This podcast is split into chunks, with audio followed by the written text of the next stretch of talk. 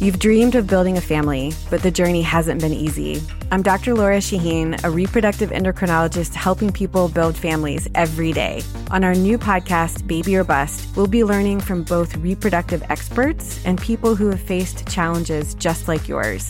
Join us every week for Baby or Bust, wherever you listen to your podcasts. Make sure to follow us so you never miss an episode.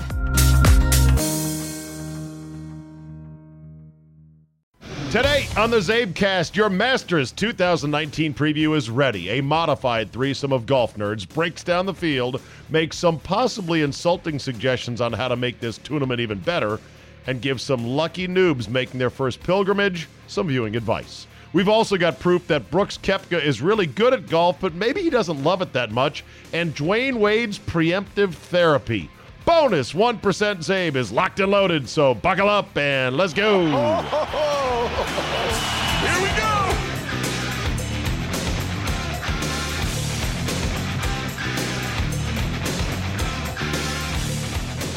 Wednesday, April 10, 2019. Thank you for downloading, and thank you, of course, for subscribing. Lots to get to today, including a modified golf nerd preview. Uh, not our usual foursome. By the way, the Capital Golf Gang will return to the air on Sundays on 980 in Washington, D.C. Uh, this coming Sunday, live. We'll do a live version. We'll do it live. We'll do it live, as Bill O'Reilly once said famously in an angry rant. Doing it live Sunday morning, 8 a.m. on the Sunday before the final round of the Masters. I am then getting on an airplane with the Fam Dam to go to Orlando for spring break to do a variety of theme parks, hotels with pools and cocktail service, and then go down to Tampa St. Pete. So, any suggestions for that area? Um, in fact, my friend Skippy Wolfram of uh, Hot Bikram yoga fame said, "Come to my studio and do some hot yoga." And I said, "Nah, Skippy, it's too it's too hot. It's too hot. I don't want to do hot yoga." I'm sure it's great for you, but I, I haven't done yoga in a long time, not since the P90X days of seven years ago, eight, nine, something like that. So that's the plan. And I'm going to try to repurpose the Capital Golf Gang with the normal group of golf nerds and make sure that gets put up on the Czabecast as part of the premium subscription.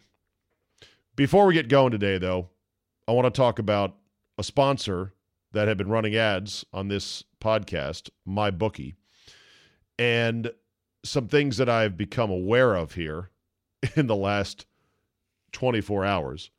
First of all, I have received no more than two or three people who have emailed me to say, hey, I got a problem here. And in the past, like I had referred somebody via email to my contact uh, at the website, and it got resolved. And and the person who emailed me saying, "Hey, I got a problem here," they went away satisfied. Got one more email today. Somebody that wanted to you know cash out on their uh, winning ticket of Virginia, and they said that well, there's a rollover, and I've got to hit this, and I've only got this much money, and they want fifty dollars for a wire transfer, and yada yada yada. Then I saw on Twitter that Dave Portnoy, aka El Presidente from Barstool Sports, went full on ham, hard ass motherfucker on this particular book because apparently they called him out for being a fake gambler and saying, uh, "Oh, we would have taken your two hundred and fifty thousand dollar bet on Texas Tech in the final. Uh, you should have should have taken, you know, you should have come to us." And then there was a flood of retweets of people saying, oh, these guys are scammers and I could never get my money and nightmare this, nightmare that, credit card stolen, you name it. Obviously, I don't like to hear any of this. I went into this really sort of like, okay, let's give it a shot. My agent came to me and said, hey, uh, this sports book reached out and they'd like to advertise in the podcast. And I said, okay, who are they? And they gave me, they said, it's my my bookie. And I go, okay, all right, well, let me let me sniff around, see what I see. I had seen that they were doing a lot of stuff in the fall with a number of other podcasters and bloggers of note, including Pat McAfee, who had, I think, split off from Barstool at that time. I can't remember exactly when they went down. And I at least saw enough other people. So I thought, well, okay, you know, I'm not just taking some random sports books advertising money. There's some other people in this as well. So there's a little bit of a comfort in numbers, uh, first and foremost. Then I went to a website called sportsbookreview.com, which I had seen a- advertised on Clay Travis's site. And I don't know if he still advertises, you know, Sportsbook Review advertised with Clay, and it's a site that reviews sports books, offshore and international, everything else. It wasn't until I went to, to Sportsbook Review that I saw, holy shit, there are so many sports books out there. It's crazy. Anyway, I uh, I went, and I read the write up on these guys, and they'd been around a little while, and they had a like like a C minus grade. Not great. But there were books that had D's and F's. So I thought, all right, well, middle of the pack, let's give it a shot. Let's see how it goes. So they bought an initial run of ads. Uh, they liked the response. Thank you for that. And then they bought another schedule of it. Then they came back for March Madness. And as of now, that's it. They don't have any more stuff booked with me. And honestly, I'm not, I don't think I'm going to. In fact, I know I'm really, I'm not going to be in this business anymore because it does have the potential to be shady. As Mr. X has told us, winning is nice, getting paid is even nicer. Now, people that complain about, well, their rollover requirements are insane. I mean, it's like 6x, and I've got to bet all this. That was all in writing. I do think I said when they first started with me, I said, look, read their rules. Read their rules, read their rules because they were they were lengthy. And they also are a, a site that says they cater to recreational gamblers. And so therefore they said on their rules they have the right to, you know, terminate accounts and shut down accounts if they think there's professional action or something else coming in to that nature and yeah, the fees for electronic fund withdrawals seem excessive to me. $35 for a wire transfer, $50 for an e check, uh, two days of internal review, seven to 10 days to process your money. You know, it seems slow to me, but I do think that's the general pace of the online industry.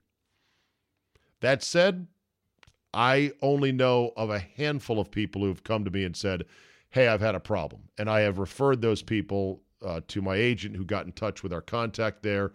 And so far, the two or three people that did have a problem, they seem to have, you know, found a satisfactory solution. I certainly hope that's the case here. I mean, I've got some money with them, not a whole lot. Um, and I would like to keep winning a little bit and uh, get that money back at some point. But points to a larger issue about podcasting and advertising. And I really think this now cements it for me that I don't think I'll ever pursue advertising supported podcasting because I'll never get as big as Adam Carolla or Bill Simmons where that kind of stuff makes sense. And and so therefore it's better for me just to say, look, I'm going to give you 4 days a week free. The 5th day costs five bucks a month. Yeah, you can free ride on the four days, but if you if you want to support what I'm doing, just buy the fifth day. Give me the five bucks a month, and and and I'll keep doing this until the end of time. It seems to be a much better proposition for you, the listener, and it's a lot easier for me because then I don't have to go run around like, okay, we got another sponsor, great, all right. All right, let's get the copy. Okay, how does it read? All right, how many times you want to do it? I know that it's easy to skip through the ads, and many people say they do skip through ads, not only on this podcast, but all podcasts they listen to. Um, but then, you know, from my standpoint, I got to go find a sponsor, convince a sponsor, get them on board. Then I've got to work with the copy. Okay, what do you want it to say? How long is it? Then I've got to read the copy, insert the copy. That's more editing. Then they wait to see are they getting any response? Uh, nah, response is kind of weak. I'm like, all right, can we then change the message? Let's work on that. All right, let's uh, make a different offer. Okay, great. Then you have to invoice them. Then you're like, okay, I've invoiced you. Where's the money? You going to pay me now or not? You know, everyone. It it's just too much friction. It's too much friction. It's better to just say on a smaller level here. Here's a here's a product, a podcast. Hopefully you like it. Hopefully you love it. Hopefully you can't live without it. And to make it worth my while and to keep it going, I need five bucks a month. That way we cut everything else out. I do believe that with the way legal gambling is going in the United States, um, you're going to get more and more. Eh, pretty much the entire country will be blanketed with legal sports books that have digital components that don't have some of the friction and some of the hoops and all the other stuff you have to jump through with some of these sites. Um, but it's going to take a while. And I would imagine that both Virginia, my state, and Utah will be the last states to actually fully legalize it. But keep me aware. Let, let me know if you have a problem and what that problem is. And I will do my best and leverage my standing as the guy who accepted their advertising to say, hey, what are you going to do about this? It's possible that because of this brouhaha, that you know the the company uh, you know really tightens up and flies right here, and you might get even better customer service just because they're like, okay, hold on a second, we got a pretty big industry name challenging us, and we're going to step up and do the right thing or it could go the other way. And God, I hope that doesn't happen. But either way, lesson learned. Okay. That said, look at this. The WNBA has a new logo. God, I love logos and jargon. Do you know the WNBA is in its 23rd season? And they've got a new logo, new look, and a new brand. The league unveiled its plans on Monday, intent on embracing the optimism of the women across the WNBA in the building of, in the and in building the next generation of fans. We are excited about all of it, said WNBA Chief Operating Officer Christy Hedgpeth. It starts with our purpose, which is to expand our audience and grow at a faster rate. We believe we'll do that by becoming more and more culturally relevant over time. It led us to a new target consumer, a new design target that's much, much younger. The 16 to 34 year old millennials who are very diverse, very socially conscious, engaged in issues of today. But do they like basketball? Because at the end of the day, you're selling basketball. I'm not against the WNBA existing. I don't watch it. It's not part of my sports diet. But God bless them. 23 years. Now, they would have long since gone under without Big Daddy Warbucks NBA bankrolling many teams' financial losses. I don't know if any particular WNBA teams actually make money on their own. I doubt it but maybe they do in certain cities where it's extremely popular. But the NBA decided a long time ago that this was a project they didn't want to fail because there was a rival women's league that did fail after a year or two. And so the NBA said, look, this is pennies for us, relatively speaking. And the benefit they had of the WNBA. I mean, it's it's a marketing tool. It's something that they can use to get out in the communities. It's a great thing for these NBA teams and the league as a whole to have to interface with corporate America to say, "Oh, absolutely, we've got we've got the NBA and we've got the WNBA." And one thing that also was told to me about these NBA teams that have WNBA corresponding teams, and I'm not sure every I'm not sure every NBA team has a corresponding W NBA team. But one thing that was told to me was this gives us something for our staff to do in the summer, in the off season. Because I've worked in an NBA office. Well, not worked, I was an intern, but I, I was in an NBA office as an intern during the summer.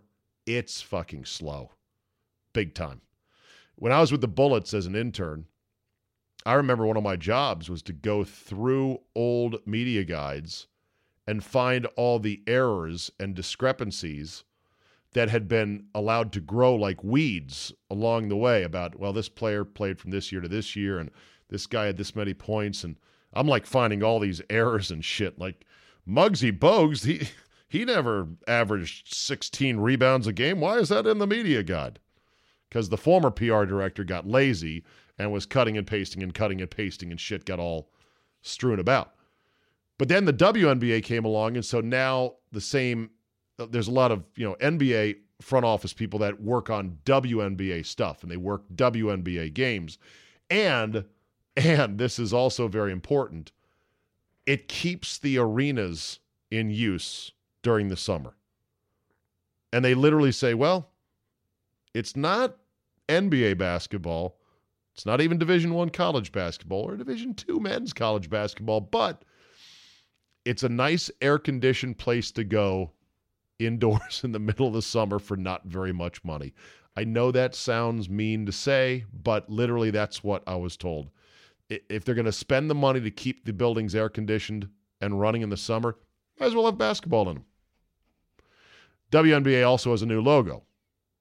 It's the exact same as the old logo, it just doesn't have a box around it.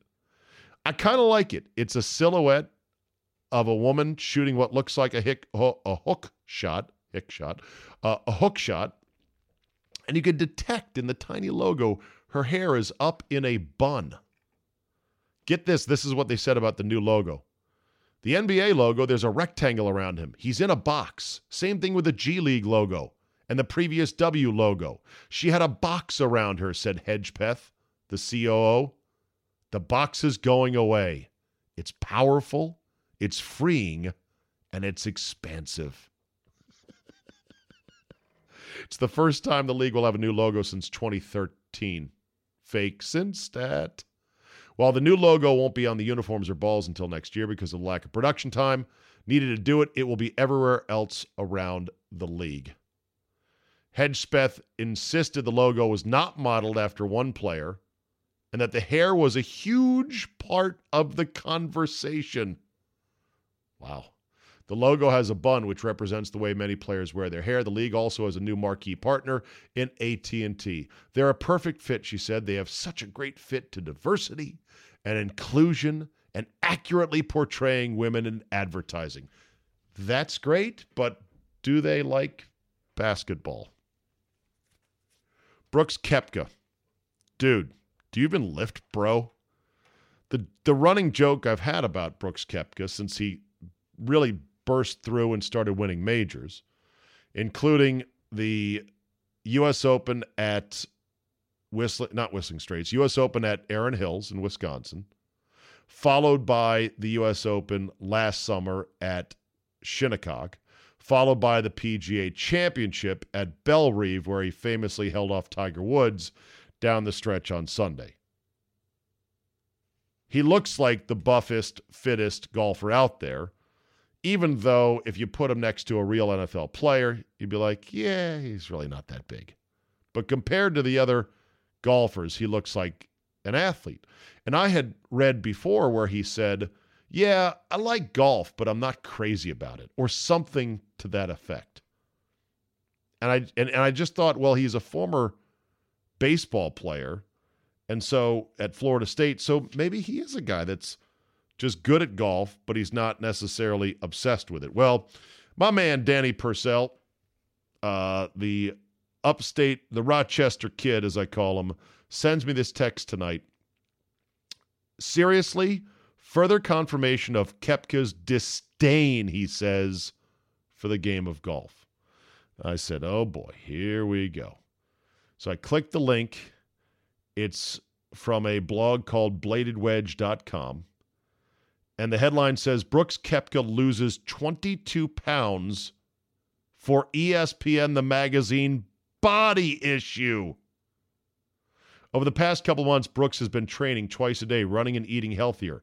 During this time, he has dropped 22 pounds from 212 down to 190 and has started to hit the ball 10 to 12 yards shorter off the tee. This reduction of distance has caused him to drop from ninth in strokes gained off the tee to 46th in that category and caused his swing to feel out of sorts. Said Koepka, quote, when you go from 212 to 190, there's not as much weight going forward through the ball. I don't have as much feel. I just feel out of sorts. Koepka's not concerned, though. He was asked about the weight loss after the final round of the players and responded, You'll see after Wednesday, I'll be fine. He also commented that he will be looking to pack back on the weight in the next couple of weeks, that he's looking forward to having a cheeseburger, which he has not been able to do in a while. Koepka's recent weight loss is rumored to be for a photo shoot in ESPN, the magazine, and their body issue. Members of the media and fans have been concerned about how it could impact his season, his career. Assuming the rumors are true, I'm a fan of the move, writes the bladed wedge. No! I'm not a fan of the. This is asinine. He really was like, yeah, man, I got to pose for a a a, a shoot. Uh, I got to pose for a, a a beach shoot, a bikini shoot with my girlfriend. I got to do some more research on this. I hope this is. I hope I'm not been fooled by this one. Please, God, tell me this is not trick bait, not clickbait, but trick bait it sounds like it makes sense because I'm like, where is Brooks Koepka been, for God's sakes? Maybe that's the answer. Dude, do you even lift, bro? Dude, I'm 212. I'm kind of fat. I need to lose weight. Got to go do a bikini shoot with my girlfriend. Yeah, it's to cause me to lose yards off the tee, and I'm to feel out of sorts, and I may win, not win as much money, but damn it, I got to look cut. I got to look lean for this photo shoot.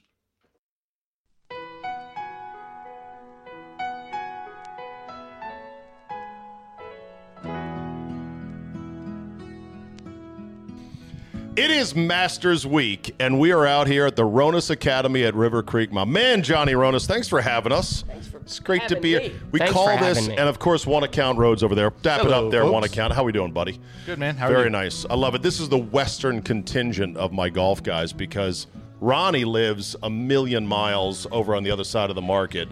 Ghoul lives a million miles south of the market. So I like to get our Western contingent together to talk some golf. We got the Masters coming up. I mean, it's here. It's Masters Week. Is that a good tournament?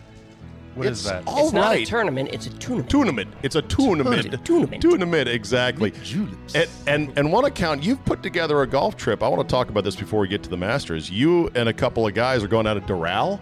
Yep, Explain this leaving one. at uh, three in the morning tonight. Tonight, this morning. Um, longtime friends. You You're know. driving down. No, no, no. Why are you leaving at three in the morning? Well, we're meeting before the airport, and then all getting in one car going to the airport. We fly out at 6:45 a.m. Oh so, lordy! Um, and I am elated. So you're staying Excited. at Doral. Staying at Trump Doral. It Trump- be tremendous. It'd be, it'd be tremendous. It'd be, it'd be fabulous. The Succulent. The best. of your exactly. life. Have you ever played there?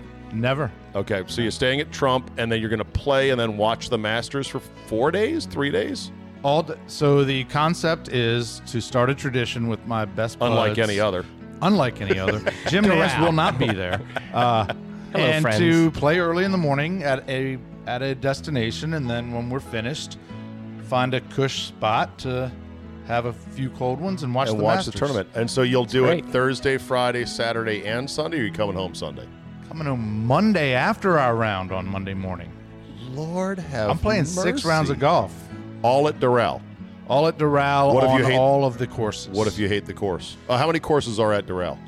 four or five? I believe four. We're Really? playing the Blue Monster twice. Okay, and um, there's like the like silver. white, silver, yeah, Yeah. something like that. you that. played it, I Johnny. haven't played all of them actually, but before the renovation, we played them in college. Okay. We had a tournament down there. I'm excited. The first course we play tomorrow morning, right off the plane, has water on 17 of the 18 holes. Should. Excellent, very Yeah. nice. Plenty So- of golf balls. Yeah, there's a bit of controversy here because when Rhodes proposed this trip and asked if I was interested, I turned my nose up at Doral. I was like, hmm, ugh, I don't really like that place. And you were you were mortified that I would be so dismissive, weren't you? Didn't I cry? I don't Have think you, played there since the renovation? No, I. Oh, okay. I Dude, don't, you ca- I don't care to play there. You It's- know the world that he lives in versus if you throw the word budget at Czabe, he will pee pee all over it. Mm-hmm. I have no mm-hmm. budget. Exactly. Opulence. I Pay that has man it. his money. That's not true. I have some budgets, but I just I Not when it comes to golf. no, no, no. I just have never been a fan of super flat, super Bermuda y, deep in the heart of Florida golf. I I'm with need some elevation, I'm baby. totally with you. It is, to but I may me- be wrong. I, I could have blown it, Rhodes. I should have gone. I'm now jealous. Well, this is supposed to be the start of entertaining other venues every year. We've already asked them to price out Casa de Campo, Teeth of the Dog, Played there. Holy Awesome. for the next year Awesome. or two. We're not sure if we want to do a couples thing yet or just keep it as a guys thing. Why you want to ruin it? Well, I mean, you know, what? I didn't say that. Um, What? we were looking at Sea Island, Georgia, as another one, but we do Okay. want guaranteed warmth. We want we have to keep it East Coast because if you finish in Arizona after you're done playing golf, the Right. Masters will already be on. So the concept is you go to play golf during Masters Week because you play early, then watch in the afternoon. yeah, and then there could possibly be some nighttime. Activities. Yes, Okay. I like that concept. Have you, I've, I've never really thought of that as Yeah. a concept. and we really do want to grow it. It's foursome this year, but we Okay. want it eight to twelve It's would be uh, ideal. It's uh, it's almost like Costanza having sex and eating a big hoagie at the same time. You're watching the Masters, and it's a golf trip. Yeah. How can you beat it? I might actually good. Put very, that on my bucket it's list. It's a very uh, similar correlation. It was on the tip of my tongue, Czabe, actually. Yeah, yeah, yeah, All right, so let's talk about the tournament. What is the best story that could happen this week at the Masters? Tiger Well, at 43 winning? The best story would be Tiger winning. Yeah, I think that would be the best story. I think the second best story, and um, you know, good for golf, would be that Rory won. okay. And then, of Rory course, w- completing the career Grand Slam. correct. And then, of course, the last one is Larry Mize winning. Shut up. Okay, Larry it's Larry not going to happen, but I think it would be a great story. Is is Mize still trying to knock it around? Sure. I'm not sure. Yes, he missed the cut last year. That is a fact. Okay. Okay. But he's still going to play the uh, the two days that he's entitled to as a former champion. I don't think he's called it quits yet, No, like he an hasn't. official. What Okay. about Sandy Lyle? He still plays. Okay. What about Mark O'Meara? Still plays. Frederick Okay. Couples? What about plays. Trevor Immelman? Uh, plays and tries to win. What about apparently, Mike according to him. Weir? Ooh, I don't think he's allowed there anymore. I checked in on Mike Weir because I was doing the DraftKings thing today, and he has made one appearance in 12 months. So One tour appearance. one tour appearance. So he either he's injured or he's He's running a child golfing, really. daycare. these are the somewhere, I don't things when it comes down to the next thing we're going to talk about. These are the things that make the Masters the smallest field Yep. of any tournament. You have, I, I saw yesterday, you had 11 first timers, you had six amateurs. So right there, there's 17 that aren't winning. No chance. You have probably what eight or nine of the old timers that aren't going to win it. Right. And the field, I believe, is in the what? It's in the- 80s, low 80s. 80 at 90, 92 or something like that. Yeah. So when we look at this, it it really this is one of the reasons why we do see those same guys who who kind of vie for the title because they're the best players and there's not a ton, ton of this crazy sideways competition and first timers have no chance at Augusta. It is blasphemous to suggest anything is not perfect with this tournament. You know mm-hmm. that. A lot of Yeah. people get all up in your grill if you dare to say, you know, the Masters really needs to do this, dot, dot, dot, or that, dot, dot, dot.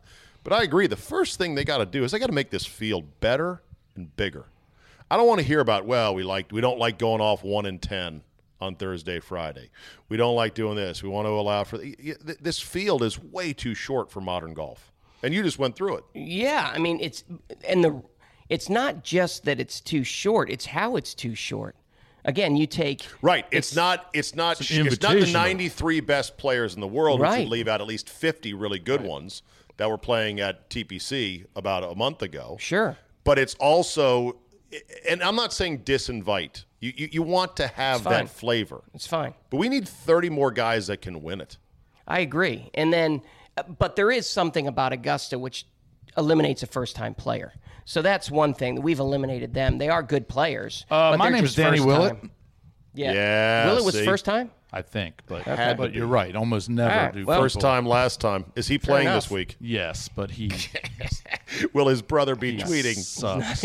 Not All right, so Rhodesy, get in there. Tell yeah, me what so- what would be the best story for you this week? Yeah, I agree with you guys about the field, and I heard a really cool suggestion on the Golf Channel. Don't remember who it was, but Couldn't have been Chamblee. no, Couldn't have been Nobilo. I'm sorry. On You're golf, absolutely, you're absolutely right, Brandel. yeah, yeah. I Whatever agree with say. everything, Brandel. yeah. It was actually on PGA Tour radio, and they were talking about all the ceremonial players that still show up, and you know, it's it's part of the appeal to come to Augusta and see those guys every year.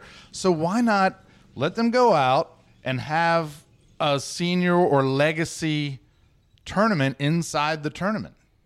Ah. But yet they're not taking away part of the field that a normal major would have. So they're playing for sort of an honorary trophy Yeah, of some just sort. like you could in do a- that on Tuesday, Wednesday because look, the senior tour is basically 36, 54 holes. That's right. That's you could have that, and you could have someone who's much older playing in it. You could have a Jack Nicklaus playing in it if he really wanted to. He's not going to, but that's something that you could have Tuesday, Wednesday, and then practice rounds just work around it. Yeah, you could even say, you know, yeah, so let's say we did it Tuesday, Wednesday, or how about this? Still Thursday, Friday, but your tournament's over unless you make the cut. Legit, like Langer No. did last well, year. Well, yeah, you could do that, but I think you should choose at that point which one you're going to play in. And if you're going to play in the full time one, then Yeah. you know, then there's got to be something to be said. If you're shooting 85 every year, you're not allowed to How, play well, in that. was a big thing that apparently they had to send a letter to Gay Brewer Yeah. Yeah. saying, Oh, Mr. Brewer, while you are still an honored ex champion here, your participation in the full tournament has become a bit of a conversation point around the club. Seems as if your ability to navigate the old national has become uh, strained, should we say. Perhaps the paw Might be the three exact words. Perhaps the par three and a succulent dinner would be more appropriate. we will get you the requisite free shirt and hat as per your champion's honorarium. oh, we I'll see be at you- the dinner. W- we see you haven't missed a dinner in about 40 years. yeah, Uh, uh, that that's relevant, except for if our friend Billy Horny listens to your podcast every now and then. He should head pro where now? Prospect Bay recently Prospect Bay? retired. Really? from the for him. PGA, but um, we ran a Masters pool one year about '96, and he had the first pick in the draft, and he jokingly picked Gay Brewer, who was leading after day one. Shut up. No In lie. 96? Look it up. Wow, I'll have to look that up. So that's up. probably his rebuttal to that mint right. julep letter. On a more serious note, so best story you think is Tiger. What about Phil? Can Phil win? I would not rule out Phil or Tiger. Some people are saying, I heard Hank Haney was just ripping on Tiger. He's not going to win. He's 143rd in putting, 100 and whatever in three putt avoidance. It doesn't matter this week. Augusta lights up the guys who know how to play it. It's going to light up Tiger. It's going to light up Phil, I think. Yeah, Phil has a much better chance than Tiger because Phil is hitting fades on those par fives, and Tiger's going to have to hit some high hooks or high draws around those um, par fives. And Phil which- won this year already. Yeah, and and it's something that again, it's going towards you know again, Nicklaus was a fader of the ball, and he obviously won it more times than anyone, but he could turn it over. Where Tiger doesn't really have that opportunity as much anymore with the tool set that he has. Phil can just set up and hit as hard as he wants and fade it down there. So I give Phil a better chance than Tiger, but um, I think it'd still be a better story if Tiger won. Yeah, the um, the Masters, Czabe. When you drive down Magnolia Lane, all your past couple months' performance goes out the window. Which is, I, I would not discount Jordan Spieth this week, and he was. Oh, no, he has no as be. chance. I'll take a Jordan's- five dollar wager on that. He won't make the cut. He stinks Five beyond dollars. stink right Five now. dollars, both of you. If by the way, Czabe, he doesn't make the cut, the whole team gets blown up. What do you mean? Everyone's gone. Oh, you mean all of the instructors? Instructors Cameron should have been gone a long time ago. And not, I'm not saying he's a bad instructor. How about Greller? I think he's gone too. I think he might just step back and go, "Why do I have to be away 50 weeks a year, holding the bag?" When Did I've, you I made hear- top ten, he'll be top ten this week. Okay, How'd he finish at Valero? I know he was up leading the first two rounds, and then I Oh. didn't see him. totally caved in round three. I saw he shot 42-31 to get it back. I thought he shot sixty eight or nine on Sunday. Okay, but he didn't win. It No. was to your all's point. It was crooked as can be. I saw him hit drives that were almost ninety degree curves. Didn't he Really? shoot 76 on day three? His overall, his t, uh, his four day total wasn't even nearly as bad as He finished like eight under, Okay. but it He was four under in the at least the middle or late of his third round. All right, how about this? Who has less of a chance to win it, Spieth or Reed? Oh, Spieth. Spieth, absolutely. Do you know Patrick Reed is on a milk carton right now? Yeah, Do you know he's so desperate? His wife Justine brought in David Leadbetter as a consultant, and let and the and the existing coach. I know your eyeballs are like what? His existing coach Jordan Reed, or I mean uh, Patrick Reed's existing coach is like, well, I haven't heard that I've been fired. And so Leadbetter's like, well, I'll work with whoever else is on the team. We'll divide it up. I know he's got no top tens this year. He's made a good amount of cuts, but he's lost right now too. So Yeah. Again, it's just you walk on those premises and things change. But so, you're poo pooing Spieth, even though things change. I don't like either guy this week. How about Rick? Stinks, stinks. How about Ricky? How about Dustin? How about the fair-haired Irish lad, my favorite? Ricky, I love Ricky. He's never going to win a major. Doesn't have a killer instinct, so he's out. And he's a great putter, and he's I want to bet on that. perfectly fit for Augusta. Perfectly fit. Great He's putter. never going to win a major.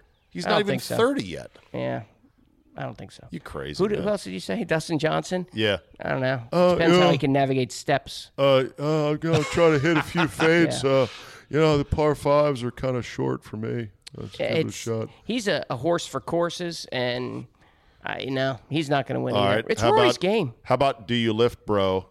Brooks Koepka. I think he's How got great a good would chance. that I love be? his mind for all majors.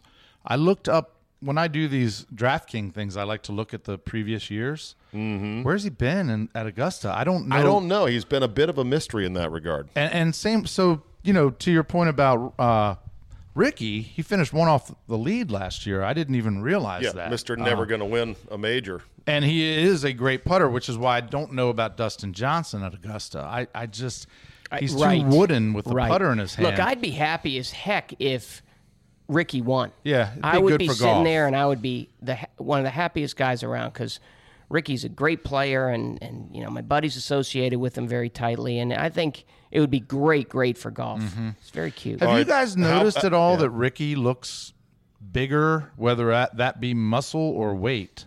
He looks thicker. Uh, just I think he's this gained year. a couple pounds, but His haircut's. I not- don't like it. His haircut's not right this year. Maybe I'm jealous, but I, I'm uh, definitely jealous myself, but his haircut's might be a not right. Um, what about uh, some other dark horses? What about Fleetwood? What about Molinari?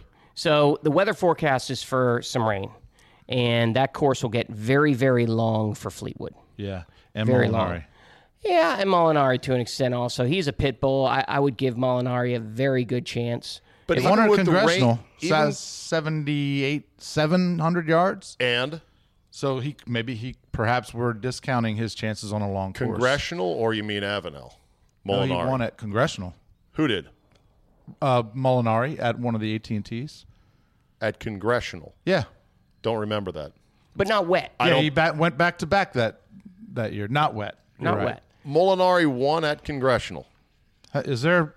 Is there an echo in here? I almost want to bet you on that because I don't think you're right I'm gonna about be that. so deep in your pocket by the time this week's over. I thought Molinari's first PGA Tour win was at Avenel last summer. I don't know. Okay. I- yes, he did win at Avenel, but I believe he's won. Oh, now he's sliding congressional, me. I too. believe, Mrs. I believe they haven't had the event at congressional in a couple of years. Yeah. If I lose to you, it, the worst is going to be I'm even because Spieth will win me the five. I believe. Now that I'm thinking of it, I believe I'm completely wrong. I, I mean, look, let's say it would not be the first time. Molinari? All right. So I have a dark horse. I say Jerry Gallo? okay, but everyone thinks only bombers win this event. That's so not Agree. True. Zach and Johnson. even with some water, Mr. Ronis, they got this thing so firm and tight, man. That water, it, it goes through that Georgia sand-based ground, and they've got a ping, ping, ping, and that, you know it's not hit and plug at Augusta. I You're don't. I wouldn't rule out these guys that are not long bombers. That's all I'm saying. Uh, yeah, I, I agree. But when you're hitting shots into slightly softer greens that can hold, and someone's hitting, Um, well, you know what? It goes both ways. You're absolutely right. If I'm hitting a four iron and I have soft greens, at least I can hold a four iron versus Rory, who's hitting a six iron or an eight, a seven iron next to me. So yes, it does Okay. go both ways. Here's why I think it goes both ways more re- in more recent times is because when they lengthened the course and there are now less fireworks on 13 and 15, a good wedger is in the same game. I mean, there aren't any eagles made. There's almost no eagles made on Is that true? 13 and 15 unless you're in the girls event last No, week. no, have no. they I mean, have, they're the, have the Eagles gone down on 13 and 15? Way down. Maybe because Really? it's Okay. harder to do, but there's still, I would still say at least 75% of the people are going for it. Yeah, oh no, no, they're going Yeah. for it. But I think there there's no more wedges into these holes. I don't think. Um, so they're going for it with longer irons. Yeah, yeah, yeah. Yeah. And I don't think they have ten foot eagle putts anymore. Right. They're not Um, hitting nine irons in anymore, but they're they're all still going for it. So the Eagles are out there. It's just yeah, it's a little bit more difficult. Which again, you bring in some wetness, and now you're hitting a four iron. You put a four iron in Rory's hands that goes straight up in the air and lands on a soft green. You know, you're going to make some eagles. Let's hope that there's ample use of shot tracer like there was for the ladies event. Yeah, there has to be. Do they do that at Augusta Yeah, nowadays? I- They haven't in the past. They didn't do it Sky, last year, huh? Sky TV has used Tracer. Okay. And people watching the Sky TV feed on through whatever bootleg feeds are like, oh, they're using the shot tracer on Sky TV for the Masters. I'm like, where's CBS? Lance Barrow, stop holding it away from us. I want to see it. Come on now. I hope so because it's something that you know, especially Augusta with some twists and turns that they have. Um, you know, again, I'm sure we'll talk about the course, but the elevation change at that golf course. You talk about anti-flat. oh yeah. It is stunning to watch, and Shot Tra- Tracer could give us an idea of of some of those things that you might be able to notice. But that place is unbelievable. So I was cool. there a year ago today, Mm. and uh, I felt like I would know every nook and cranny of that course just from TV. But and I did know exactly where I was at all times. But to your point, I mean, it, TV just doesn't Yeah. do Doesn't it do it justice, justice. with the with the topography. It's just tremendous. It's tremendous. It is. All right, so let's get let me just get, let's get a winner here, and then we'll take a quick break, and then we'll come back talk about the course, tournament, other golf issues, etc. Running through it, uh, Rory six to one, Dustin ten to one, Tiger fourteen to one, Justin Rose twelve to one. We didn't mention him. Number Yeah. one in the world again this week. JT Justin Thomas Love him. eighteen to one. I think he gets frustrated too I do easily. too. Uh, Jon Rahm, speaking of frustrated, no chance. Spieth, no chance, 18 to 1. Fowler, 18 to 1. I'd put a shekel on him. Yeah. Molinari, 22 to 1. I would not discount him. Koepka, dude, do you lift, bro? 22 to 1. Bryson DeChambeau, we didn't mention him, 28 to 1. The mad scientist. All right, you got 300 bucks. Yeah. They have to be put down in $100 increments. Yeah. Give me your three that you put $100 on. Well, just With give, me, your, odds and give me your stuff. thoughts on DeChambeau while we're on him. yeah? Ah, that's a good You bet. like it? Okay. He's not missed a cut this year, and he's got five top tens. I would put It's one of my just gonna hundreds be- on Not to be DeChambeau. discounted. Yeah. Okay. Yeah. All right, Paul Casey, the dwarf. No. Can't stand him, but the Can't stand him. guys. He's made his, his Pest- But you career. won't, you won't be able to wear the sunglasses because it's going to be raining. So I'm not sure. By Oh, the he'll way, still on the wear 'em. rain, I heard just as I was driving in that today's your last day of rain. I could be wrong, but that's what. oh, really? On the Okay. radio. Okay. Tommy Fleetwood, 25 to 1. Nope. Jason Day, 30 to 1. Nope. Bubba, 30 to 1. Nope. Hideki Matsuyama, 28 to 1. Haven't had an Asian winner of this event, either Korean or Japanese. I don't see Or it. I don't think he for puts uh, well matter. enough. You're getting ready to come to my guy here in a minute. Mickelson, 40 to 1. Xander Schauffele, 40 to 1. Xander Schauffele shot a million last year. By the way, I'd put Oosthuizen, Siwoo Boom. Kim. I would put Siwoo Kim as a first Asian before any of those other guys. Yeah, if and he's, even in playing the field. best right now. Yeah. I love Oosthuizen. Oosthuizen, 40 to 1. And if you could give me that swing, Ronis, I will do anything for you. Well, That's come out here to the illegal. Ronis can. You Academy. come out here to the John Ronis Sign Golf up Academy for a and- 50 lesson package. I got to shrink Mm-hmm. to five five. Buck ten. Yeah. By the way, the 50 lesson one of my butt package, cheeks. your 51st lesson is free. So Yeah. it's a Oh, good is it deal. really? Right, it's a great deal. Absolutely. Pay it all yeah. up front, I'm assuming. Up Of front, course, exactly. Yeah, of course. Uh, and expires within a year too, Yes. so you got to get him in. Uh, Adam Scott, forty to one. Does he still play golf? putt. Mm-hmm. Patrick Reed, fifty to one. Finau, forty to one. Why are we not on Finau? Interesting. He's had a good year too. Mark Leishman, fifty to one. Okay, stop there. Leaderboard hog right there. He is relevant every major. But can't finish. Can finish, doesn't finish. finished what third or fourth last year. Doesn't win though. I know, he's, he doesn't. He's the proverbial sneaky dark horse that looks good on Thursday, Friday. Is he Ed Sneed, the guy you brought up the other day? Or We'll talk today? about him in a second. Uh, Sergio, fifty to one. No. Kuchar, forty-five to one. Kuchar's playing good. Stenson, 60 to 1. Patrick Cantlay, 66. Kevin Kisner, 66. Kisner in a podcast recently said he has no chance here.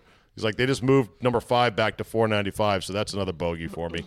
I like Cantlay. Great. He's- you he's do? Okay. player. Gary Woodland, 70 to 1. Seventy to one. Why not What about throw? Kuchar? I'm 10 throwing 100 beans on it? Kuchar. Yeah, Uh, Ian Ian Poulter, 80 to 1. I don't No think chance. he's ever done well. Cameron Smith, 80 to 1. Webb Simpson, 80. Hoffman, these guys are in the No, they're done. bazillion to 1. Webb Hoffman, Simpson shot Brandt, six under final round last year, but barely got it under under in the red with that round. Brandt Snedeker.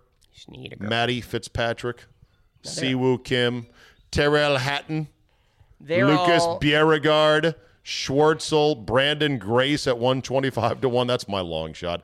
Keegan Bradley, JB Holmes, Billy Horschel, Matt Wallace, Thorbjorn Olesen, Eddie Pepperell, Zach Johnson, Alexander Noren, and on and on and on the list goes. I Yeah. say Charles Howell is a is my long shot. No chance. That's good though. Long shot. Might as well waste some money on that. Couples 500 to 1, Langer 400 to 1. Best story would be Langer winning somehow, which we know is not going to happen, but we can always dream. Let's take a break here. Special Masters preview edition of the Czabecast. Myself, John Ronis, who he has kindly knocked out a lesson of left-handed beginners in his bay here, so we could record this. Uh, it was a very lucrative one, but he didn't want to teach it. And uh, Want to Count Rhodes is on his way to Doral with his boys for a great golf trip. We're back after this. And we are back. It is the Czabecast. Myself, John Ronis. We are in his hitting bay at the Ronis Academy at River Creek Club. Johnny Rhodes, aka One Account, over there. We got a threesome. We're playing fast today, and I like that. Okay, Masters. I was watching. I, I can't not watch it. The '86 highlight tape from Augusta that they played on Golf Channel. You guys have seen that one before, right? So good. Many times. Fifty times. Yeah. And I laughed at the two moments that you and I, Rhodesy, always talk about. Seve, our guy, saying on number 13, hmm. Fantastica. Fantastica. Fantastica. As, as his, what was it, a four iron in the air? Mm-hmm. It was an iron, right? and and you know, I I to this day, pre HD everything, believe that's one of the greatest sports telecasts of all time. I thought they put that. I don't know how they did it, but Really? it was just epic. You know, the whole broadcast is available on YouTube now. The Masters put all those up on YouTube. Yeah. I've not watched the actual broadcast, but the official Augusta National highlight package show, which is like an hour, Yep. it includes highlights and it includes some footage, but it's not doesn't include the CBS announcers per se. No, they and I've gone. Although they're on there. I've been watching all the YouTube ones. It goes way back. And you might be surprised if you go back into the late 60s and see how good the broadcasts were. But of course, they would Well, they were on good. the air and it was like, we've got the last five holes for you. But They were good because we didn't know any better and we didn't expect any good more. point. Yes. No So, reference to anything It was very simple. It was very straightforward. Yeah. Uh, the other Seve one was him on 14, as in the middle of his shot in the air, he says some gibberish like. "Bang, da, bang, da, bang, bang, bang." Yeah. What what what, what did he say? That's, uh, and, and I believe the Gary McCord who was on 14. Yep. This was 86 prior to McCord getting banned. Wasn't from the that his Masters. last year? Might have been. Uh, he said, "Well, I think that means be good in Spanish." Or something to that effect, but Seve unleashed some Spanish gibberish that sounded like. Where'd the ball go? I was kind of up there close. Not it wasn't a kick in or Then, anything. then they go to 15. And I'm just wide eyed because he just did something for me, and he launches a tee shot with his big black persimmon, and Ben Wright. That is huge. huge. That is A huge. monster, right? Because he was down there, past that little clump of pine trees on the left, And then what does he do? and he just smothered it in the water. I think that was the hand of God that said, "No, no, today is Nicklaus's day." Because what are the chances that Seve Ballesteros and Greg Norman hit two of the worst shots you've ever seen? Seve into the water on 15, and Norman 30 feet right into the crowd. And crowd. Kite had a 15 footer on 18 too. 10 Uh, left footer it on the rim, I think. Yeah. And, uh, the, Yep. To answer your question, what are the chances? In retrospect, for Norman, pretty good. Yeah. With Nicklaus winning, the chances were 100% Yeah, that all idol. those things were going to happen. Yeah. So if Tiger and I believe I've said a long time ago, even at the depths of Tiger Woods is is he ever going to play again? I said he'll win one more tournament and it'll be the Masters. He'll win one more major, it'll be the Masters. Short field, most local knowledge. I'm not saying he's winning it this week, but I can see it. I can So- too. I, I can too. I wouldn't what a discount it. scene. So Tiger would be- winning at 43, 44, 45 or 46 or even 47 like do we think somebody's going to beat Nicklaus's record of 46 years old? Yes. So if it's not Tiger, it could be Phil. Phil, I think so. Well, I mean, let's, Or let's see could how these other guys come up. Right. It could you know, be if they anyone stay in, the, in shape and they stay with the will, you know, they're going to have a lot more money than guys like Nicklaus. And again, Nicklaus was well on his way into architecture and everything else at that point. But um, it's just going to be the drive for them. They're in good enough shape. They will be in good enough shape, but it will be the drive. The other thing about I agree. the other thing about old school masters that I love to see, and it'll never come back, but they used to make the players take the local caddies. Oh, yeah. And the local caddies were all African American. And they were all just smooth brothers from the 70s and 80s. And what was great about the old school caddies roads, they pimped the shit out of their man's birdies. Like, Oh, yeah. yeah. they were like, yeah, fist pumping, Oh, yeah. high fiving, Yep. pointing. It was great. Well, probably because there were some bets going on in the caddy room Wait before they went out. They don't gamble Oh, in the, in the with the caddy caddies? shack. Come on, I got Nicklaus. He's going to kick your boy's butt today. Yeah, that. I love Uh, that that'll about never the old school. but- And and wouldn't it be funny if they went back to making the players take a local caddy? It'll never happen. No. A bitch up a storm. No, They it could though. They have the power But you know what? The Augusta lo- the- does to at the it. same time, the local caddy still doesn't have the mystique that the old school guys did. I know, I know it's similar, but you had, you know, Well, you had one- people from backgrounds that were so incredible coming out of the 40s, 50s, and 60s. They'd be 70 years old caddying, and they had lived through the 40s, 50s, and 60s and what this country went through, Mm-hmm. and they were still kind of stuck in that little nook down in Augusta, Georgia, but that was their week to shine. And Oh yeah. you know, you'd like to sit down and just talk with some of those guys. Oh yeah. what Sit in the caddy saw. shack and listen to the stories. Well, the the other thing was that you know Golf Channel did a piece on Tuesday, Monday night about Ed Sneed, who lost in a playoff to one Frank Urban Zoeller, Fuzzy, uh, in 1979. And Sneed said that that loss damn near broke him. It hurt him as a player. He was lost afterwards, really affected his career. And he talked about how on 11, where Fuzzy won it with his putt and then threw his hand, threw his putter in the air, if you remember the highlight, the local caddy for Ed Sneed told him on his 10 footer, this putt does not go left. And Ed Sneed's like, I just couldn't see it. And I couldn't believe it. So I did the best I could, which was to leave it inside the hole. But sure enough, it slid right. And hmm. they showed the putt sliding Interesting. right. Wow. Wow. Now seventy nine. Okay, we're we're at bent grass greens by then. So, yeah, I mean you got to trust your local caddy, right? I mean, But imagine, like, this is what blows my mind is how back then the most prestigious tournament in the world, which the Masters still was, had such a big hand with just a caddy that you rented for the week. You Yeah, know? but I don't you have I- to think you're? I've made it with this guy. Now I'm in a playoff. I've trusted him all week long. right. You know, don't you have to think that You would think. Yeah. But but it comes down to this is for immortality. Yeah. in Oh, golf yeah. sense. Absolutely. Do I real? Does he? Is he really seeing this? You know, uh, it would be hard for me I'll to tell do. you, you apparently you could ask Tom Weiskopf about this as well because he says he's was ruined over several. Oh, well, major I think there's a chance that Jordan Spieth has some serious issues with what has happened at Augusta. It could. He's It won could. twice. No, no, no. He but lost I mean, it once. since Oh, okay. since Number yeah. twelve when Yeah. he was trying to Oh, repeat. right. Yeah. Yeah. exactly. And I'm not sure if he's... Has he's he won it twelve twice or won Yeah, it twice. Once. Okay. That was catastrophic, though. I mean, that's that's. he won it twice.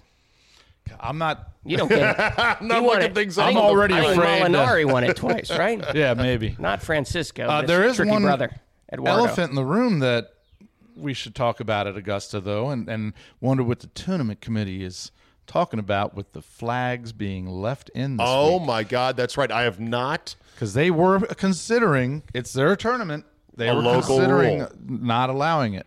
But they will. Yep. and Apparently they will. should. And they should. I have a great story They about should. the Go ahead. kid who won this week on a Monday qualifier. I don't know if you guys heard this story. Help me again with his name. Conners. Conners won this week. He was a Monday qualifier, and in order to get into the Valero, in the Monday qualifier, he birdied the last hole to get into a massive playoff. Six way. Six, for Six-way one. playoff for one spot. One dude missed a three footer Because the flag because he left the it. flag in, Yeah. and it rejected it, and he gets in. Whoa. This guy doesn't. Th- I believe that was to get in the event. And I uh, had in Vegas, I had a side hill five footer get knocked out by the pin. Now, the one thing that I found this is so funny as we're playing out there, I became a huge convert for leaving the pin in for one reason. It's so easy. It's it makes things easier, so quick. Which is why they did it. Are you guys going to play in Doral with the pin in? Well, here's our move. This we do this at our home club at Maryland National, right. and with my friends is, hey guys, unless I unless anyone asks, shall we assume the flag is out? But then to speed things up, if you're a 35 40 footer, I'll just go ahead and putt.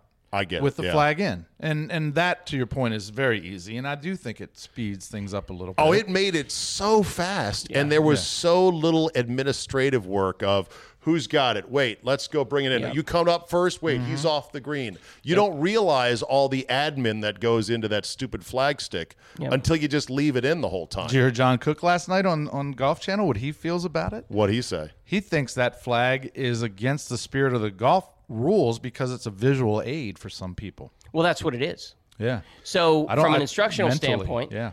I take my kids and we're going to, uh, here at the putting green, we're going to put a real hole with a real flag in there. A full flag stick, Yeah, not the little shorties. Yeah, we're going to put one full flag stick. It's not going to be, you know, eight full flag sticks. But the whole purpose is if you're going to experiment with how far I should be away, you, You should do it with You should do it on the putting green, right? right, right, right, right. So with my kids that I'm teaching right now, we've come up with a 12 to 15 pace, whatever they feel comfortable with. So when they are 13 paces and their threshold is 12, that pin stays in. When they're inside, that pin comes out. And you're doing that because you feel that's like the the threshold, like the science The of it. visual, the visual, the visual. the non-expecting to make all those putts, and the fact is most likely not rejecting with the speed that we Mm-hmm. should be. The visual of being able to lag it in the hole with that visual versus um, the possibility of it slamming and going out, or it's slamming and knocking it down. So I think the odds are a little bit in your favor with it, 20, 25 feet to keep it in. Um, but inside of that, we've decided, my guys have decided that we're taking it out. Yeah, that's we're taking it out unless someone asks. Yeah. we've got some guys. One legacy uh, Potomac Cup competitor that Kyle? comes out comes out every now and then. Who Oh, Lee, Lee Flemister. You got yeah. it. He's Mr. Pin out. Uh-uh. Pin in. everything. Oh, Everything. Okay. Well, he probably thinks it gives him advantage. I'm convinced it's a net neutral, that it'll kick out some and it'll keep in others, and that over the long haul, it'll even out. But I'll tell you this downhill, sideways breaking putts, look out, because that pin will kick the ball out. I saw it with my own eyes. My ball was going dead center, but it was going downhill and to the right, and it hit that pin, spit it right out of the hole. Well, we know what the, the what Augusta is all about, what the Masters Committee is all about. Every it's all about the the optics, and that's the part that's driving them nuts is just how it looks. In part, it's about the optics. I wouldn't say to it, it's already. all about the optics. I'm kind of getting used to it already. I saw Really? the girls this week, uh, the women's amateur event there. What'd The- you think of that? Actually, the gee, many Christmas. The shots that girl hit Jennifer at the end, Kupcho. that was tremendous. Yeah. Pretty um, good. She got a real crystal goblet for her Eagle on 13, just like the men do. How nice I is love that? it. But I do believe our second place finisher is going to be the one that makes the most endorsement money. Moving on. Moving right along. wow, they're both wholesome young ladies. Yeah. But can she play? She came Can she second. play at the? Okay, where's where's Jenny Chuasiriporn these days? I, gr- uh, I mean, there's a lot of you know Counting her this money. as an instructor, Johnny Ronis. There's a lot of good young players, men and women, who end up sort of petering out once they turn pro. I agree, but I think on the women's side, you know, these there's a, a certain cultural thing where you say, "I'm a woman. I'd like to get married. I'd like to have some children." Sure. And so I think that shortens your career considerably. So I think a lot of those girls made their money and they're incredibly respected. And then they decided to go on that second part of their life, which is that. I think the guys just hang on for dear life. You know? long a lot. Oh, I'm sure for too long. You know, as long as they have someone to pay the bills or, you know, take care of the kids, they're hanging on for, But for, I do know for those, dear life. Those top two girls of that last week's event are already slated to start their tour careers Okay. next year. You had to love the college. sportsmanship. Yeah, it was maybe know. a little All too the much. girls, little too Yeah, much? the I would have girls, been pissed. girls You'd be are like, always too like that. friendly. Yeah, I don't. Okay. I don't like that. That's how the girls play. I know, They, they- really they- do. They're and they're genuine about it. They're fierce competitors and they're really good. But they are at the end of the day, they can seem to compartmentalize. Yeah. Yeah, Where the they're guys wired are like, I'll differently. give you a hug and then bite your ear off like Tyson. That's I mean- probably But even because the we're too guys, insecure. even the guys are getting chummier nowadays. But they don't want to. Even the guys, They just feel they have to. Fa- Faldo was saying how he didn't like how chummy some of the guys were out there. I don't like it. I don't think the they PGA are. Tour. I oh think- no no no no I no mean, no no! I Some think are. they are, but I think in the, The back Baker of their Bay mind, they're boys? like, you know, shoot, I wish I would have won. Even uh, Justin Thomas said that. He's like, yeah, I see Jordan up there, and you know, I'm happy for him and everything, but I wish I was winning him." Well, it's different from not liking somebody. Just saying I wish Yeah. I won is different from I can't stand this dude. I, well, right. I hope he right, shoots a okay. trillion. I think there's less of that. You're Okay. right. Right. I mean, they all hate Bubba, but other than that, They come over here to play golf in college, and they they live in Orlando, and yeah, and they see each other more because all the national tournaments. It's like, um, you know, the basketball or even the baseball situation. These kids see each other all the time now, so Mm-hmm. All right. they become friendly. Real quick as we wrap this up, advice. People always ask me advice. I'm going to the Masters Aid for the first time. I know you've been. What's your advice? You guys have both been. Well, my advice is to first walk the golf course, the entire golf course, and I like to walk it from hole number one straight. I'm a I'm usually a backwards guy, but I want to walk that course from number one right down through 18, and you'll be tired at that point. Then Oh, stop and get yeah. yourself a two dollar and fifty cent sandwich, and then park yourself either at 12, um, 11, 12, and see him teeing off, or I think or 12's 16 overrated. is stunning. Um, you think 12's overrated? Six, 16 is, the amazing. beating heart of the entire course. And you see 17 teeing off. You also see 6 tee and 6 green there. 16 is a stunning place to be. In the practice round, they're skipping them over the water. Mm-hmm. It's, as I've always said to people, they're like, you know, when I went to, to the Masters for the first time and I walked in there and they said, you know, there's no way it could possibly be what you expected. I had been waiting probably 35 years at that time. I was probably 30, 35 years old. And I walked in there. It was like Dorothy opening the door to Munchkin Land. That you just walk through those gates and you're like, oh my goodness, this is everything I expected and more. So I told my wife, I was just sitting on the couch with her the other day, and I said, you know what, next year we're going to Augusta. You have to see this. Plus, I want to go back. Good. I, I don't believe that you have to even be a golf fan to no, oh, you just don't. fall in love with that place.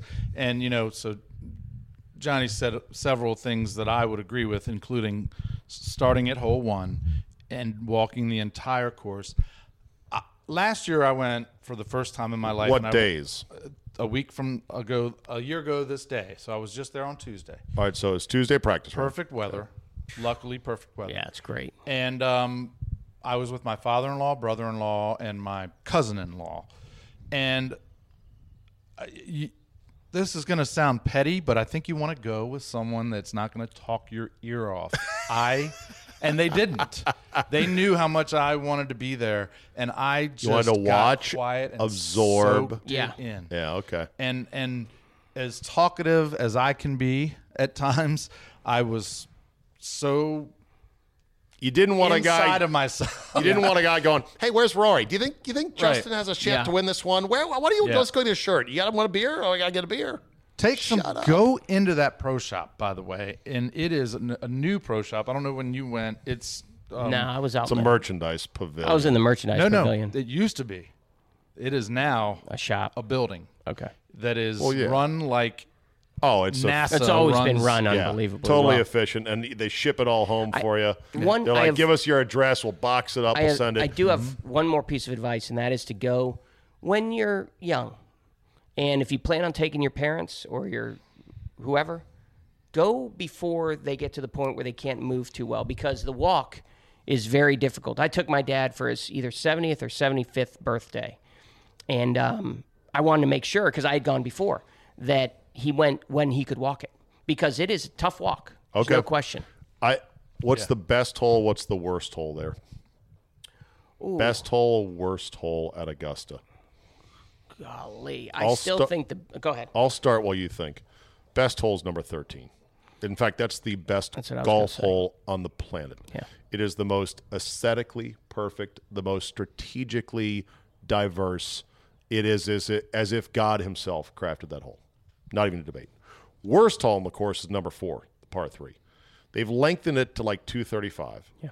It's got a tiny shelf on the back right over the bunker, which you almost can't get to.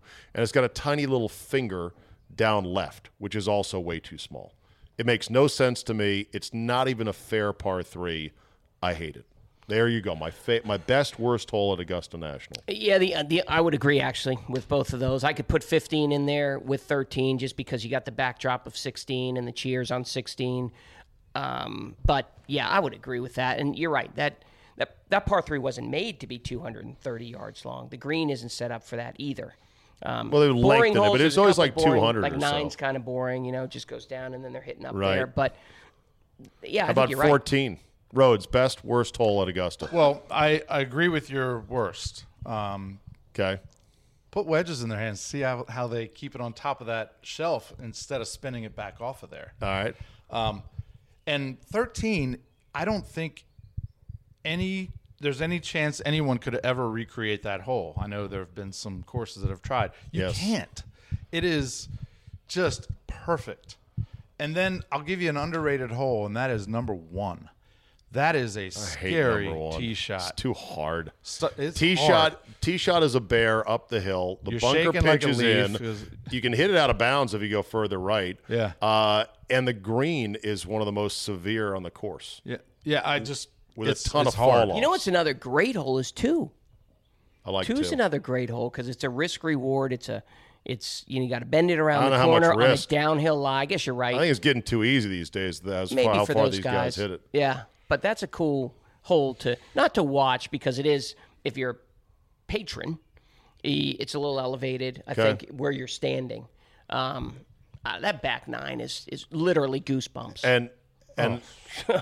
and here's my controversial hot take. 16 is too Mickey Mouse. 16 does not properly reward or punish good golf shots. It's just a big old bank shot. Throw it up there, let it roll down to the pin. I know it makes for exciting Sundays. I get it. I just think it's it's too much of a throw it up there. I, I don't think there's much to the hole. That's a controversial hot take. There you go. Brought to you by Hot Pockets. Today's hot take. that is love dead that wrong. hole. You love that fine. hole. Yeah. I, I didn't say I don't love it. that I said I, I think it's too easy. I mean, I see guys. If there's a little too much adrenaline in your hands and you're on the top shelf with the pins low left on Sunday, you will not two putt. You're you've lost. Yeah. If you're in contention. I, I mean, It doesn't ever stay up on top though. That's the thing. If you're going to make that a tiered green, make it a more sharply tiered green so that it can actually stay up top. It almost never stays up there. And then they got that pin position on 16 up against the back right bunker. Yeah, that that's- impossible. that's brutal. That's Friday, right? That's brutal. That's Yeah, yeah, or it's really of those Saturday first maybe, few yeah. days. That's That really is- hard. And if you're in that bunker to the right of that, you just want to keep it. If you do go, and I'll end on this, we'll end on this. If you do go, make sure late in the afternoon, hopefully we've got a golden sunshine spring day in Augusta, Georgia. Make sure you get to number 15 where they have a crosswalk for fans, patrons, excuse me. And you can walk across the fairway on the crest of the hill looking down at the 15th green and seeing through to the 16th. And if the sun is just right and the weather is beautiful, you will think you died and went to heaven. It is the most breathtaking, awe inspiring thing. And you're walking in the middle of that fairway thinking, my God, what if I was playing right now?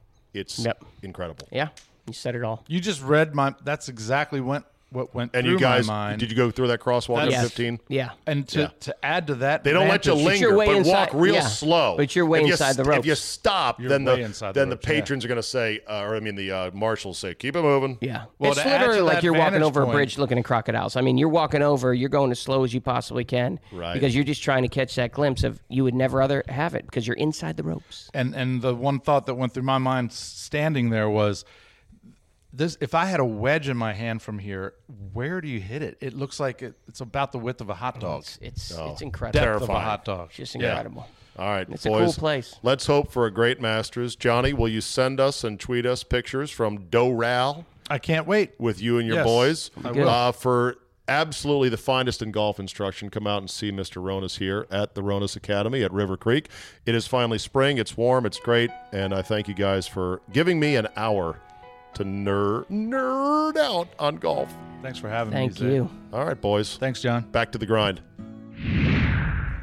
We'll end on this. Dwyane Wade is going to get therapy for his retirement. I got to say, there's nothing wrong with that, man. Talk about a preemptive, very smart thing to do. Before you go off into the non basketball playing rest of your life, just go right into your therapist's office and say, okay, let's start from the start. What am I going to do now? Said uh, in, ES in an interview with ESPN's Rachel Nichols last Friday, Wade says he has overcome a skeptical attitude and embraced the idea of talking to a clinician. I'll be in therapy. Seriously, Wade said. I meant it. It's going to be a big change. I told my wife, I said, I need to do therapy and we need to do a little bit as well. I was always against someone that didn't know me telling me how to live my life or giving me instructions, but I need someone to talk to about it because it's a big change.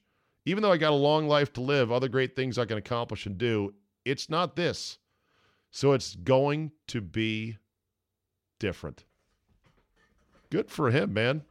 Smart. I can only imagine, and I think most of us on the couch don't even understand it. What is it like to go from being the fucking man to be an athlete, fame, fortune, performing, dominating your sport, night in, night out, rock star life, and then eventually you hang them up and the crowds aren't there and you become a little less relevant and a little less relevant and a little less relevant every single day. Even if you are a Hall of Famer like Dwyane Wade, who will be recognized in airports and restaurants for the rest of his life, it's still got to be a big come down for athletes. And so good for Dwyane Wade. Going right into therapy. That'll do it for me today. Thanks for listening. Tomorrow is Thursday. The Masters will be underway. It's glorious. It's the greatest celebration of golf every year on the sports calendar, and I apologize that you could get battered with an excessive amount of golf talk, both on the radio on this podcast in the next couple of days. You're just gonna you're just gonna have to deal with it. And then it'll be over on Monday.